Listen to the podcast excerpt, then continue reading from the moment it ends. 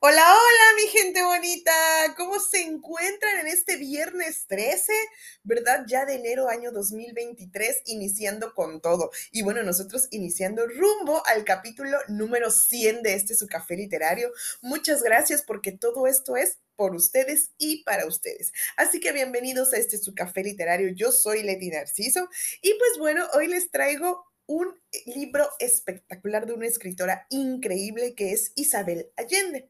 No sé si recordarán que en, el inicio de Café Literario eh, tocamos el libro de La Casa de los Espíritus, que fue la primera novela de Isabel Allende. El día de hoy les traigo un pequeño fragmento, un pequeño pedacito de este hermoso libro que se llama De Amor y de Sombra, segunda novela de Isabel Allende.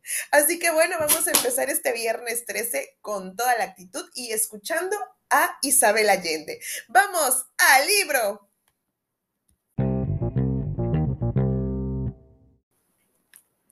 De Amor y de Sombra, Isabel Allende. Esta es la historia de una mujer y un hombre que se amaron en plenitud salvándose así de una existencia vulgar. La he llevado a la memoria, cuidándola para que el tiempo no la desgaste, y es solo ahora, en las noches calladas de este lugar, cuando puedo finalmente contarla. Lo haré por ellos y por otros que me confiaron sus vidas diciendo, toma, escribe, para que no lo borre el viento. Primera parte, otra primavera. El primer día de sol evaporó la humedad acumulada en la tierra por los meses de invierno y calentó los frágiles huesos de los ancianos que pudieron pasear por los senderos ortopédicos del jardín. Solo el melancólico permaneció en su lecho, porque era inútil sacarlo al aire, puro sin sus, si sus ojos solo veían sus propias pesadillas y sus oídos estaban sordos al tumulto de los pájaros. Josefina Bianchi, la actriz, vestida con el largo traje de seda que medio siglo antes usara para declamar a Chebou y llegando una sombrilla y llevando una sombrilla para proteger su cutis de porcelana trizada, avanzaba lentamente entre los macizos que pronto se cubrirían de flores y abejorros. Pobres muchachos, sonrió la octogenaria al percibir un temblor sutil en el no me olvides y adivinar allí la presencia de sus adoradores aquellos que la amaban en el anonimato y se ocultaban en la vegetación para espiar su paso. El coronel se desplazó algunos centímetros apoyando en el corral de aluminio que servía de soporte a sus piernas de algodón.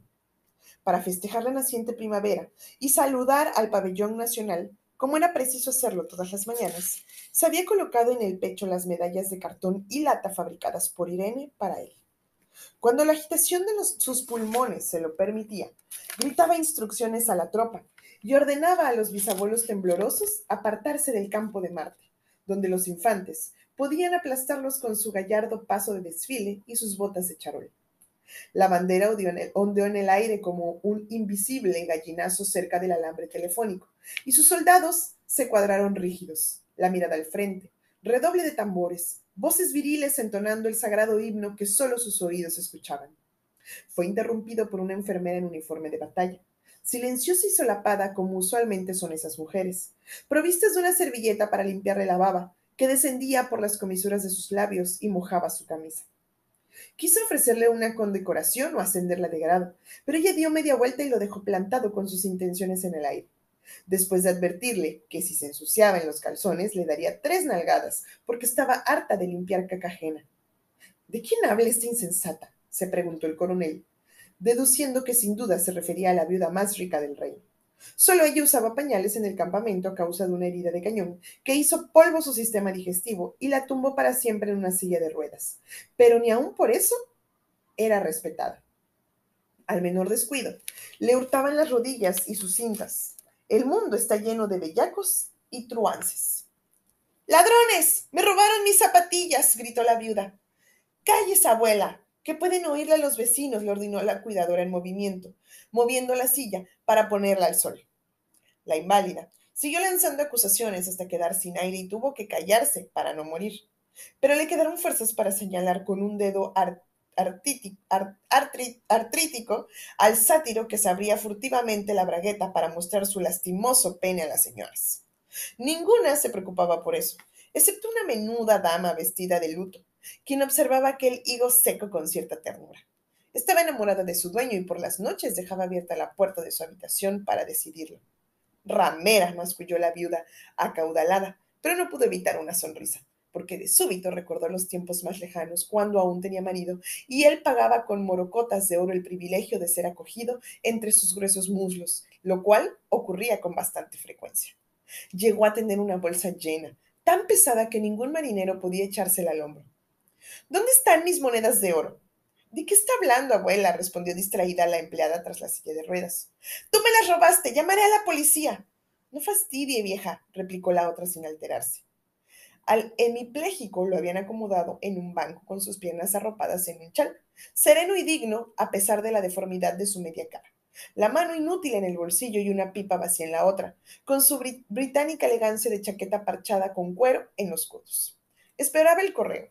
Por eso exigió que lo sacaran frente al portón, para ver entrar a Irene y saber a primera mirada si traía carta para él.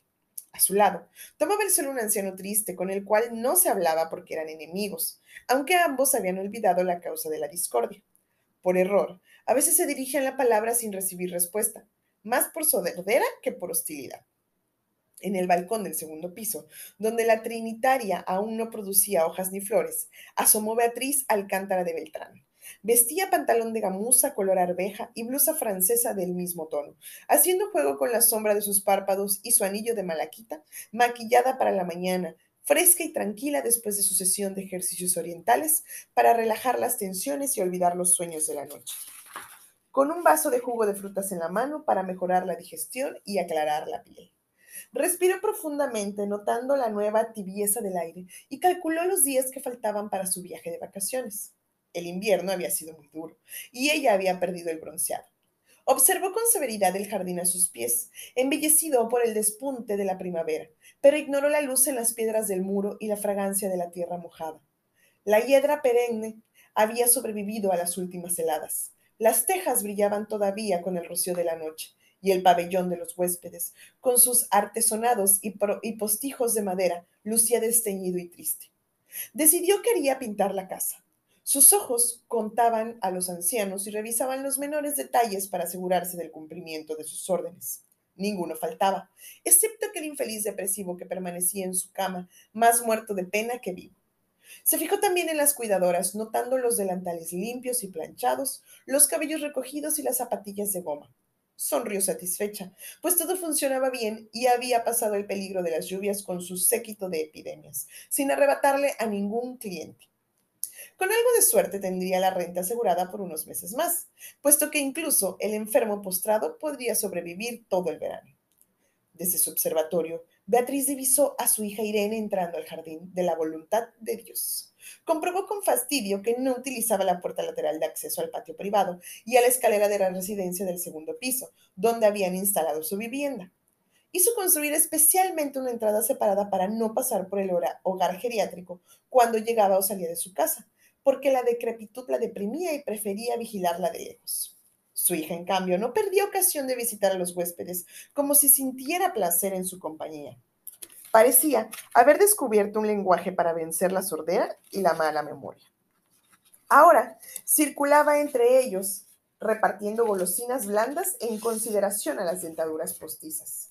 La vio aproximarse al hemipléjico, mostrarle una carta, ayudarlo a abrirla porque él no podía hacerlo con su única mano válida y permanecer a su lado cuchicheando. Después, la muchacha dio un breve paseo con el otro caballero anciano, y aunque desde el balcón la madre no oía sus palabras, supuso que hablaban del hijo, la nuera y el bebé, único tema que a él le interesaba. Irene dedicó a, a cada uno una sonrisa, una caricia, unos minutos de su tiempo, mientras Beatriz pensaba en el balcón que nunca acabaría de entender a esa joven estrafalaria con quien tenía tan poco en común. De pronto, el abuelo erótico se acercó a Irene y le colocó ambas manos sobre sus senos oprimiéndolos con más curiosidad que lascivia. Ella se detuvo, inmovilizada por unos instantes interminables para su madre, hasta que una de las cuidadoras se dio cuenta de la situación y corrió a intervenir. Pero Irene la detuvo con un gesto. Déjelo, no le hace mal a nadie, sonrió. Beatriz abandonó su puesto de observación, mordiéndose los labios. Se dirigió a la cocina, donde Rosa, la empleada, picaba las verduras para el almuerzo, arrullada por la novela de la radio. Tenía la cara redonda, morena, sin edad, vasto el regazo, muelle la barriga, enorme los, los muslos. Era tan gorda que no podría cruzar las piernas ni rascarse sola la espalda. ¿Cómo te limpias el trasero, Rosa? le preguntaba Irene cuando pequeña, maravillada ante esa mole acogedora que cada año aumentaba un kilo. ¿Qué ideas tienes, criatura? La gordura es parte de la hermosura, replicaba Rosa inmutable, fiel a su costumbre de hablar en proverbios. Me preocupa Irene, dijo la patrona sentándose en un taburete y sorbiendo lentamente su jugo de frutas. Rosa nada respondió, pero apagó la radio invitándola a las confidencias y la señora suspiró. Tengo que hablar con mi hija. No sé en qué diablos anda metida ni quiénes son esos pingañas que la acompañan. ¿Por qué no va al club a jugar tenis y de paso conoce a jóvenes de su misma clase? Con la disculpa de su trabajo hace lo que le dé la gana. El periodismo siempre me ha parecido un asunto sospechoso, propio de gente de medio pelo. Si su novio supiera las cosas que se le ocurren a Irene, no la aguantaría, porque la futura esposa de un oficial del ejército no puede andar dándose esos lujos. ¿Cuántas veces se lo habré dicho? Y no me digan que cuidar la reputación está pasado de moda. Los tiempos cambian, pero no tanto. Por otra parte, Rosa, ahora los militares pertenecen a la mejor sociedad, no son como antes. Estoy cansada de las extravagancias de Irene. Tengo muchas preocupaciones. Mi vida no es fácil. Tú lo sabes de sobra. Desde que Eusebio se esfumó, dejándome con las cuentas bancarias bloqueadas y un tren de gastos digno de una embajada, debo hacer milagros para flotar en un nivel decente.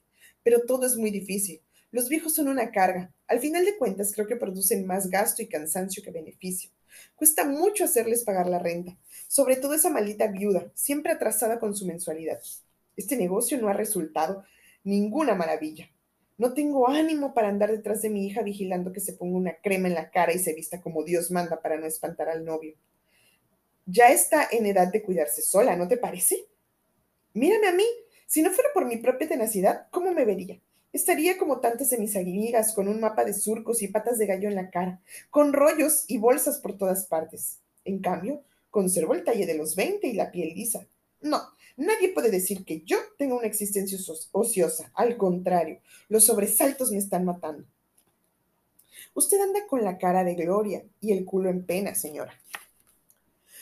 ¿Por qué no hablas con mi hija, Rosa? Creo que a ti te hace más caso que a mí. Rosa dejó el cuchillo sobre la mesa y observó a su patrona sin simpatía. Por principio, estaba siempre en desacuerdo con ella, sobre todo en lo concerniente a Irene, no aceptaba críticas a su niña, sin embargo, admitió que en este caso la madre tenía razón.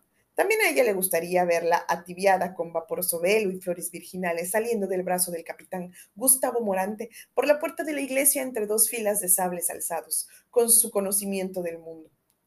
Pero su conocimiento del mundo adquirido a través de las novelas de la radio y la televisión le indicaban cuánto se sufre en esta vida y cuántas peripecias es preciso, preciso soportar antes de alcanzar un final feliz. Mejor déjela en paz, señora. El que nace chicharra muere cantando. Además, Irene no tendrá larga vida. Eso se le nota en los ojos distraídos. Mujer, por Dios, ¿qué tonterías dices? Irene entró a la cocina envuelta en un remolino de amplias faldas de algodón y cabellos bravos. Besó a las dos mujeres en las mejillas y abrió la nevera para husmear en el interior. Su madre estuvo a punto de soltarse un discurso improvisado, pero en un instante de lucidez comprendió que toda la palabra era inútil, pues esa joven con una huella de dedos en en su seno izquierdo estaba tan lejos de ella como un astrónomo. Empezó la primavera, Rosa, pronto florecerá el no me olvides, dijo Irene con un guiño de complicidad que la otra supo interpretar, pues ambas estaban pensando que el recién, en el recién nacido que cayó del tragaluz. ¿Qué hay de nuevo? preguntó Beatriz. Tengo que hacer un reportaje, mamá. Voy a entrevistar a una especie de santa. Dicen que hace milagros. ¿Qué clase de milagros? Quita verrugas, cura el insomnio y el hipo, reconforta la desesperanza y hace llover, rió ella. Beatriz suspiró sin dar muestras de apreciar el humor de su hija. Rosa volvió a la tarea de picar zanahorias y sufrir con la novela de la radio, mientras mascullaba que cuando hay santos vivos, los santos muertos no hacen milagros. Irene partió a cambiarse de ropa y buscar su grabadora a la espera de Francisco Leal, quien siempre la acompañaba en su trabajo para tomar las fotografías.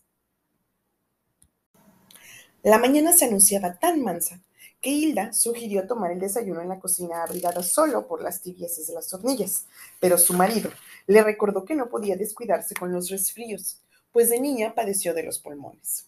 Según el calendario era invierno todavía, pero por el color de las madrugadas y el canto de las alondras se adivinaba la llegada de la primavera. Debían ahorrar combustible. Eran tiempos de carestía, pero en consideración a la fragilidad de su mujer, el profesor Leal insistía en encender la estufa a queroseno. El viejo artefacto circulaba por las habitaciones de día y de noche, acompañando el tránsito de quienes allí vivían. Mientras Hilda ordenaba los, los, cacharros, el profesor Leal, con abrigo, bufanda y pantuflas, se asomó al patio para colocar granos en los comederos y agua fresca en los tiestos. Notó los minúsculos brotes en el árbol y calculó que dentro de poco las ramas se llenarían de hojas, como una verde ciudadela para albergar a los pájaros migratorios. Le gustaba verlos volar libremente tanto como odiaba las jaulas, porque consideraba imperdonable aprisionarlos solo para darse el lujo de tenerlos ante la vista. También en los detalles era consecuente con sus principios anarquistas. Si la libertad es el primer derecho del hombre, con mayor razón debía serlo de aquellas criaturas nacidas con alas en los costados. Su hijo, Francisco, lo llamó desde la cocina anunciando que el té estaba servido y que José había llegado de visita. El profesor apresuró el paso porque no era usual recibirlo tan temprano un día sábado, requerido siempre por su inacabable tarea de socorrer al prójimo. Lo vio sentado ante la mesa y notó por primera vez que empezaba a perder pelo en la nuca. ¿Qué hay, hijo? ¿Pasa algo? preguntó palmoteándolo en el hombro. Nada, viejo. Tengo ganas de tomar un desayuno decente preparado por mamá. Era el más fornido y tosco de la familia, el único sin los huesos largos y la nariz aguileña de los Leal. Parecía un pescador meridional, meridional y nada en su apariencia delataba la delicadeza de su alma. Entró al seminario tan pronto salió del liceo y esa decisión no sorprendió a nadie, excepto a su padre, porque desde niño tuvo actitudes de jesuita y pasó la infancia vistiéndose de obispo con los toallas en el baño y jugando a decir misa. No había explicación para esas inclinaciones porque en su casa nadie practicaba abiertamente la religión y su madre, aunque se confesaba católica, no iba a misa desde que se casó. El consuelo del profesor Leal ante la decisión de su hijo era que no usaba sotana, sino braga de obrero. No vivía en un convento, sino en una población proletariada, y estaba más cerca de los trágicos sobresaltos de este mundo que de los ministerios eucarísticos. José vestía un pantalón heredado de su hermano mayor, una camisa desteñida y un chaleco de gruesa lana tejido por su madre. Tenía las manos callosas por las herramientas de plomero con que sufragaba los gastos de su existencia. Estoy organizando unos cursillos de cristiandad, dijo en tono socarrón. Ya veo, respondió Francisco con conocimiento de causa, porque trabajaban juntos en un consultorio gratuito de la parroquia y estaba informado de las actividades de su hermano. Ay, José, no te metas en política, suplicó Hilda. ¿Quieres ir preso de nuevo, hijo? La última preocupación de José le era su propia seguridad. No le alcanzaba el ánimo para llevar la cuenta de los infortunios ajenos. Cargaba sobre la espalda un peso inaguantable de dolor e injusticia a menudo, reprochaba al Creador que pusiera a prueba tan duramente su fe. Si existía el amor divino, tanto sufrimiento humano parecía una burla. En aquella improba, tarea, tarea de alimentar pobres y amparar huérfanos, perdió el barniz eclesiástico adquirido en el seminario, transformándose definitivamente en, un ser osco, dividiendo la impaciencia y la piedad. Su padre lo distinguió entre todos sus hijos porque podía ver la similitud entre sus propios ideales filosóficos y lo que calificaba de bárbara superstición cristiana de su hijo. Eso alivió su pena. Acabó perdonando la vocación religiosa de José y dejó de lamentarse por las noches con la cabeza hundida en la almohada para no preocupar a su mujer, desahogándose de la vergüenza de tener un cura en la familia. En realidad vine a buscarte, hermano, dijo José dirigiéndose a Francisco. Debes ver a una niña en la población. La violaron hace una semana y desde entonces se quedó muda. Usa tus conocimientos de psicología porque Dios no da abasto con tantos problemas. Hoy es imposible. Tengo que ir con Irene a tomar unas fotografías, pero mañana veré a la criatura. ¿Cuántos años tiene? Diez. Por Dios, ¿qué monstruo puede hacer eso a una pobre inocente? exclamó Hilda, su padre. Basta, por favor, ordenó el profesor Leal. ¿Queréis enfermar a mamá? Francisco sirvió té para todos y por un rato guardaron silencio buscando un tema de conversación para borrar la congoja de Hilda.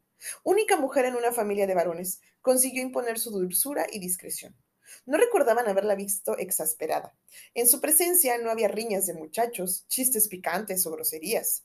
En la niñez, Francisco solía angustiarse con la sospecha de que su madre, usada por la rudeza de la vida, podría ir desapareciendo imperceptiblemente hasta esfumarse del todo como la niebla. Entonces, corría a su lado, la abrazaba, la sujetaba por la ropa en un desesperado intento de retener su presencia, su calor, el olor de su delantal, el sonido de su voz. Había transcurrido mucho tiempo desde entonces, pero todavía la ternura por ella era su sentimiento más inconmovible. Solo Francisco se quedó en la casa de sus padres después de que Javier se casó y José partió al seminario. Ocupaba la misma habitación de su infancia con muebles de pino y estanterías atiborradas de libros. Alguna vez tuvo la intención de alquilar una vivienda independiente, pero en el fondo le gustaba la compañía de su familia y por otra parte no deseaba causar un dolor innecesario a sus padres. Para ellos existían solo tres excusas para que un hijo saliera de su casa. La guerra, el matrimonio o el sacerdocio. Después agregarían otra, huir de la policía. La casa de los Leal era pequeña, antigua, modesta, ávida de pintura y remedios. Remiendos. De noche crujía suavemente como una anciana cansada y reumática. Fue diseñada por el profesor Leal muchos años antes, pensando que lo único indispensable era una amplia cocina donde transcurriera la vida y donde instalar una imprenta clandestina, un patio para colgar la ropa y sentarse a mirar los pájaros y suficientes cuartos para poner las camas de sus hijos. Lo demás dependía de la amplitud del espíritu y la viveza del intelecto, decía cuando alguien reclamaba por la estrechez o la modestia. Allí se acomodaron y hubo espacio y buena voluntad para acoger a los amigos en desgracia, a los parientes llegados de Europa escapando de la guerra. Era una familia afectuosa, en plena adolescencia, cuando ya se afeitaban los bigotes, todavía los muchachos se introducían a la cama de los padres para leer el periódico por la mañana y pedir a Hilda que les rascara la espalda. Al irse los hijos mayores, los leales sintieron que la casa les quedaba grande. Veían sobras en los rincones y oían ecos en el corredor. Luego nacieron los nietos y volvió el bullicio habitual. Es necesario arreglar los techos y cambiar las tuberías, decía Hilda cada vez que llovía o aparecía una nueva gotera. ¿Para qué? Aún tenemos nuestra casa en, Teruel y cuando muera Franco volveremos a España, replicaba su marido. El profesor Leal soñaba con el regreso a la patria desde el día en el que el barco lo alejó de las costas europeas. Indignado contra el caudillo, juró no usar calcetines hasta saberlo enterrado, sin imaginar cuántas décadas tardaría en cumplir su deseo. Su promesa le produjo escamas en los pies y le acarreó algunos sinsabores en el tráfico personal, profesional. En ciertas ocasiones se entrevistó con personajes importantes o fue comisionado a tomar exámenes en colegios y liceos y sus pies desnudos dentro de sus grandes zapatos de suela de goma removían los prejuicios ajenos. Pero era demasiado orgulloso y antes de dar explicaciones prefería ser considerado como un extranjero extravagante o un miserable cuyos ingresos no alcanzaban para comprar medias. La única oportunidad en que pudo ir con su familia a la montaña para gozar la nieve de cerca, permaneció en el hotel con los pies azules y helados como arenques. Ponte calcetas, hombre. ¿No ves que Franco ni sabe de tu promesa? le suplicó Hilda. Él la fulminó con una mirada llena de dignidad y se mantuvo solitario junto a la chimenea. Una vez muerto su gran enemigo, se le colocó un par de rojos y brillantes calcetines que contenían en sí mismos toda la filosofía existencial pero antes de media hora se vio obligado a quitárselos. Había pasado mucho tiempo sin ellos y ya no los toleraba. Entonces, para disimular, hizo el juramento de seguir sin usarlos hasta la caída del general que gobernaba con mano de hierro su patria adoptiva. Me los ponen cuando muera, carajo, decía. Quiero irme al infierno con calcetas rojas. No creía en la prolongación de la vida después de la muerte, pero toda precaución en ese sentido era poca para su hidalgo temperamento. La democracia, en España no le devolvió el uso de los calcetines, ni lo hizo regresar, porque sus hijos, sus nietos y las raíces americanas lo retuvieron. La casa tampoco recibió las reparticiones necesarias. Después del golpe militar, otras urgencias ocuparon a la familia. A causa de sus ideas políticas, el profesor Leal fue colocado en la lista de los indeseables y obligado a jubilar. No perdió el optimismo al verse sin trabajo y con una pensión reducida. Más bien imprimió en la cocina un volante para ofrecer clases de literatura y lo distribuyó donde pudo. Sus escasos alumnos consiguieron equilibrar un poco el presupuesto y así pudieron vivir con sencillez y ayudar a Javier. El hijo mayor se encontraba en serias dificultades económicas para mantener mujer y tres niños. Descendió el nivel de vida de los Leal como ocurrió a tantos en su medio. Presidieron de los abonos a los conciertos, el teatro, los libros, los discos y otros refinamientos que alegraban sus días. Más tarde, cuando fue evidente que tampoco Javier podría encontrar un empleo, su padre decidió construir un par de habitaciones y un baño en el patio para acogerlo con su familia. Los tres hermanos se juntaban los fines de semana para pegar ladrillos bajo las órdenes del profesor Leal, quien obtenía sus conocimientos de un manual de construcción comprados en un remate de libros viejos. Como ninguno tenía experiencia en ese oficio y al manual le faltaban varias hojas, el resultado predecible, una vez la obra concluida, sería una edificación de paredes torcidas que pensaban disimular cubriéndolas con hierba. Javier se opuso hasta el final a la idea de vivir a expensas de sus padres. Por herencia tenía un carácter orgulloso donde comen tres, comen ocho, dijo Hilda sin alterar el hábito de su parsimonia. Cuando tomaba una decisión era por lo general inapelable. Son tiempos muy malos, hijos, tenemos que ayudarnos, agregó el profesor Leal. A pesar de los problemas, se sentía satisfecho de su vida y había sido completamente feliz si no lo atormentara desde su primera juventud la devastadora pasión revolucionaria que determinó su carácter y existencia.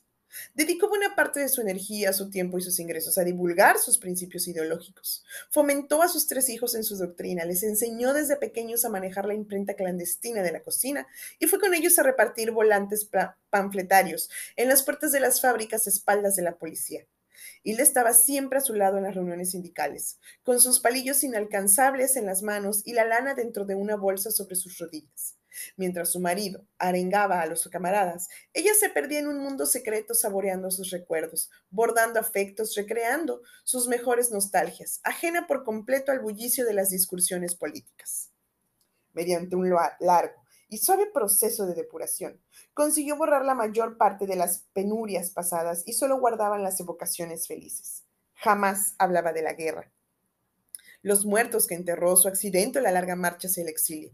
Quienes lo conocían atribuían esa memoria selectiva al golpe que le partió la cabeza en su juventud.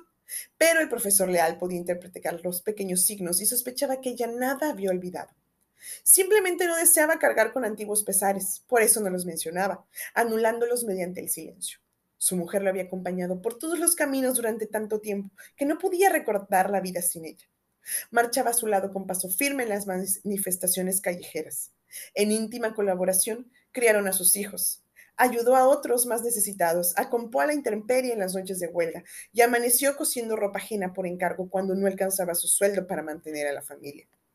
Con el mismo entusiasmo, lo siguió a la guerra y el exilio. Le llevó comida caliente a la cárcel cuando fue detenido y no perdió la calma al día en que les embargaron los muebles, ni el buen humor cuando dormían temblando de frío en la cubierta de tercera clase de un barco de refugiados. Hilda aceptaba todas las extravagancias de su marido, y no eran pocas, sin alterar su paz, porque en tanta vida compartida no había hecho sino aumentar su amor por él. Mucho tiempo atrás, en una pequeña aldea de España, entre cerros abruptos y viñedos, él la requirió en matrimonio. Ella respondió que era católica y pensaba continuar siéndolo, que no tenía nada personal contra Marx, pero no soportaría su retrato en la cabecera de la cama, y que sus hijos serían bautizados para evitar el riesgo de que murieran moros y fueran a parar al limbo. El profesor de lógica y literatura era comunista ferviente y ateo, pero no carecía de intuición y comprendió que nada haría cambiar de opinión a esa joven sonrosada y frágil con ojos iluminados, de quien se había enamorado con certeza. Por lo tanto, era preferible negociar un pacto. Trazaron en casarse por la iglesia, única forma de legal de hacerlo en esa época que los hijos recibirían los sacramentos pero irían a escuelas laicas, que él pondría su acento en el nombre de los varones y ella en el de las niñas, y que serían enterrados en una tumba sin cruz como un epitafio de contenido pragmático redactado por él. Hilda aceptó, porque ese hombre enjuto con manos de pianista y fuego en las venas era lo que siempre quiso por compañero. Él cumplió su parte del acuerdo con la escrupulosa honestidad que lo caracterizaba, pero Hilda no tuvo la misma rectitud el día del nacimiento del primogénito. Su marido estaba sumido en la guerra y cuando pudo ir a visitarlo, el niño había sido bautizado. Javier como su abuelo. La madre estaba en lastimosa condición y no era el momento de iniciar una pelea, pero él decidió apodarlo Vladimir, primer nombre, nombre de Lenin. Nunca pudo hacerlo, porque cuando lo llamaba así su mujer le preguntaba a quién diablo se refería. Y por otra parte, la criatura lo miraba con expresión asombrada y no respondía. Poco antes del parto siguiente, Hilda despertó una mañana contando un sueño. Daba luz un varón y debían llamarlo José. Discutieron frenéticamente durante algunas semanas hasta llegar a una solución justa. José y Lish. Después lanzaron una moneda al aire para decidir cuál nombre usarían y ganó Hilda. Pero eso ya no era culpa de ella, sino de la suerte a quien no complacía el segundo nombre del líder revolucionario. Años más tarde, nació el último hijo y para entonces el profesor Leal había perdido parte de su entusiasmo por los soviéticos, de modo que se salvó de llamarse Ulyanov. Hilda le puso Francisco en honor al santo de Asís, poeta de pobres y animales. Tal vez por eso, por ser el menor y tan parecido a su padre, lo favoreció con una ternura especial. El niño retribuyó el amor total de su madre como un perfecto complejo de Édipo, que le duró hasta la adolescencia, cuando la perturbación de sus hormonas le hizo comprender la existencia, que existían otras mujeres en este mundo. Ese sábado por la mañana Francisco terminó el té, se echó al hombro el maletín con su equipo fotográfico y se despidió de la familia. Abrígate. El viento de la moto es fatal, dijo su madre. Déjalo, mujer, ya no es un chiquillo, reclamó su marido, y los hijos sonrieron.